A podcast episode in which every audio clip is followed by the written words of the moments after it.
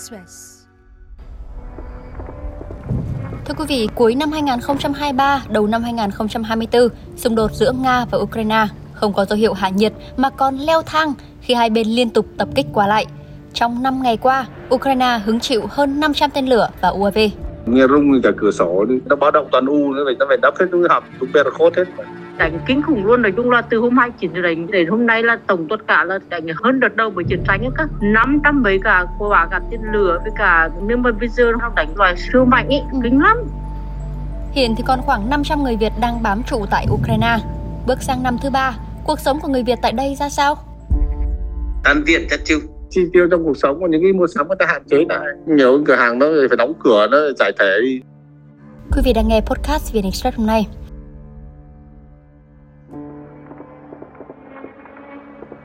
Những ngày đầu năm 2024, thủ đô Kiev hứng mưa tên lửa. Nhìn từ cửa nhà, chị Dung mô tả tên lửa liên tục vụt qua ù tai. Dù tên lửa đa số bị đánh chặn, nhưng chỉ nói lần này Kiev hứng không kích nhiều hơn cả thời điểm mới chiến sự. cả tên lửa rồi cả siêu thanh rồi cả máy bay không người lại nhiều lắm. Khoảng ờ, ba bốn giờ sáng ấy là nhìn thấy kiểu tên lửa bay qua trên bầu trời bay cái nhà chị luôn rồi vù vù kinh lắm. Bình thường thì là thỉnh thoảng bắn tôi nhưng hôm hai chỉ cũng nhiều. Nhưng hôm qua thì nhiều hơn vì là cái loài siêu thanh thường toàn là mạnh ý, đánh kinh khủng luôn. Nói chung là từ hôm hai chỉ đánh về đến hôm nay là tổng tất cả là đánh hơn đợt đầu bởi chiến tranh ấy các năm trăm mấy cả quả cả tên lửa với cả nhưng mà bây giờ nó đánh loài siêu mạnh ý kinh lắm. Nói chung là học phòng không của Kiev nó phá hết. Nói chung là chỉ có cái chỗ mà chạy vì mình vừa cuộc siêu thanh để mà nó chạy bắt toàn là vào nhà dân thôi. Chứ có những quả thì là nó rơi vào cái sông ranh giác cách chỉ khoảng cây hơn cây này. Có thấy rõ luôn và nói chung là các xe ô tô kiểu nó rung chuyển và xe ô tô là gọi là kéo hết mà kéo ấm luôn ấy Báo động, tên lửa liên tục từ 3 giờ sáng tới 10 giờ trưa. Chỉ nói những ngày này, người già, trẻ nhỏ, tất tuổi chạy xuống hầm trú ẩn. nó, rút quá một cái là ra là u tái luôn ấy. Kinh khủng lắm chung là khiếp kinh khủng luôn. Mọi người đang ăn nghỉ thứ hai ba giờ sáng đứng chờ đang giờ ngủ ngon cả. Thì con các thứ phải chạy xuống hầm hết. Hai chín đánh một trận cùng lớn. Mà hôm sáng mùng hai sáng mùng hai là đánh tiếp tục.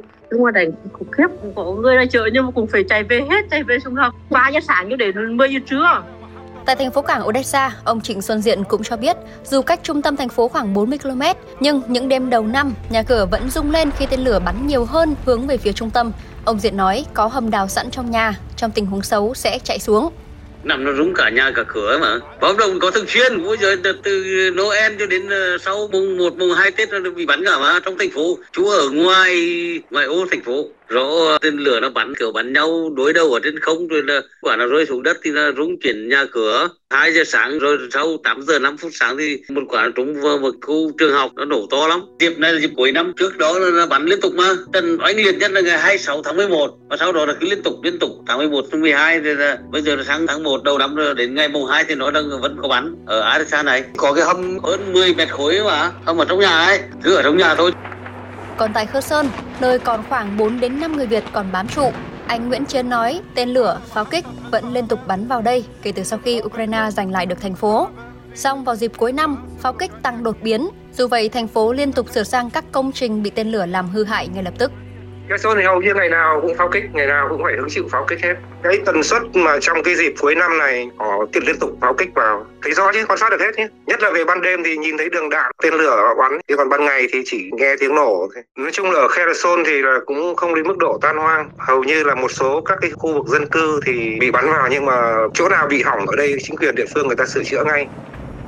Cuối năm 2023, đầu năm 2024, xung đột Nga-Ukraine không có dấu hiệu hạ nhiệt mà còn leo thang khi hai bên liên tục tập kích qua lại, khiến nhiều dân thường thiệt mạng. Nga hôm 29 tháng 12 đã phóng 158 tên lửa UAV vào loạt đô thị chủ chốt của Ukraine.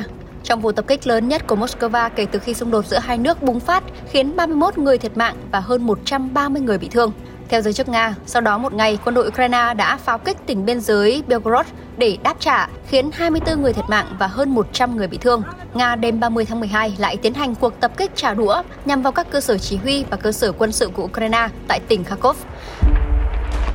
Quốc phòng Nga cho biết đòn tấn công đánh trúng một khách sạn và hạ các thành viên Tổng cục Tình báo Quốc phòng Ukraine. Trong khi đó, tỉnh trưởng Kharkov cho biết 6 tên lửa của Nga đã đánh trúng khu dân cư, khách sạn và cơ sở y tế tại thành phố, khiến ít nhất 28 người bị thương. Tổng thống Ukraine Zelensky mới đây cho biết, Nga đã phóng ít nhất 500 tên lửa UAV tự sát các loại trong những đòn không kích nhắm vào Ukraine suốt 5 ngày qua.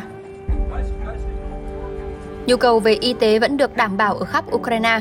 Người Việt tại đây cho biết, dù hứng không kích ở nhiều thành phố, nhưng dịch vụ y tế luôn được đảm bảo. Mỗi gia đình sẽ có bác sĩ gia đình riêng hoặc trong trường hợp khẩn cấp, gọi cứu thương sẽ có mặt.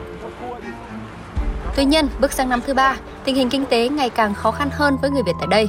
Tại thủ đô Kiev, anh Minh, chủ một sạp quần áo ở chợ cho biết cảm nhận rõ được sự khó khăn trong việc chi tiêu của người dân. Sạp hàng nhà anh khách giảm phân nửa, việc buôn bán ngày càng trở nên khó khăn hơn năm ngoái nó còn có làm ăn, nó còn gì chứ? Năm nay tất cả những cái hàng hóa tiêu dùng mà sinh hoạt các thứ nó tăng dần rồi sinh hoạt của cái cộng đồng và cái dân chúng nó nghèo đi, nó bớt đi những cái không như ngày xưa đấy đâu. Khách nó giảm mua một nửa. Nhưng năm ngoái nó gần tết thì trước nó bán hàng đầm đầm đầm đầm năm ngoái thì tiền viện trợ và cái tiền của những người lính cái lính ấy, tiền trợ cấp nó được nhiều, nó buôn bán nhiều nó cho tiêu nên nó nghĩ là chiến tranh kết thúc nhanh. Bây giờ nó cái nó kéo dài thì người ta phải, những cái mua sắm người ta hạn chế lại. Hàng hóa thì không như ngày xưa, hàng ngày xưa là đặt ào ào và có thể để tích cư tứ trong kho để bán. Nhưng bây giờ hàng đấy thiếu cái mặt gì, người ta lấy mà đấy ta bán chứ không bán thời trước nữa. Khó khăn cũng được ghi nhận tại thành phố cảng Odessa. Khi giá cả các mặt hàng gia tăng, gia đình ông Diện phải chắt chiêu từng bữa, nước mắm một lần ăn phải pha tới 3 4 muỗng nước lọc để tiết kiệm, thay đổi hoàn toàn thói quen sinh hoạt. Ăn tiện chắt chiêu, giá cả điện nên người ta vẫn tăng lên này, nước tăng lên này, nước vẫn thế. Ví dụ như là muốn mua một nửa cân gừng tươi thì hồi xưa là nhớ chỉ có khoảng 6 7 chục đồng, chục nghìn đấy, chẳng hạn bây giờ nó lên khoảng ờ, 300 nghìn thì nó gấp mấy lần gấp khoảng nhiều lần đấy.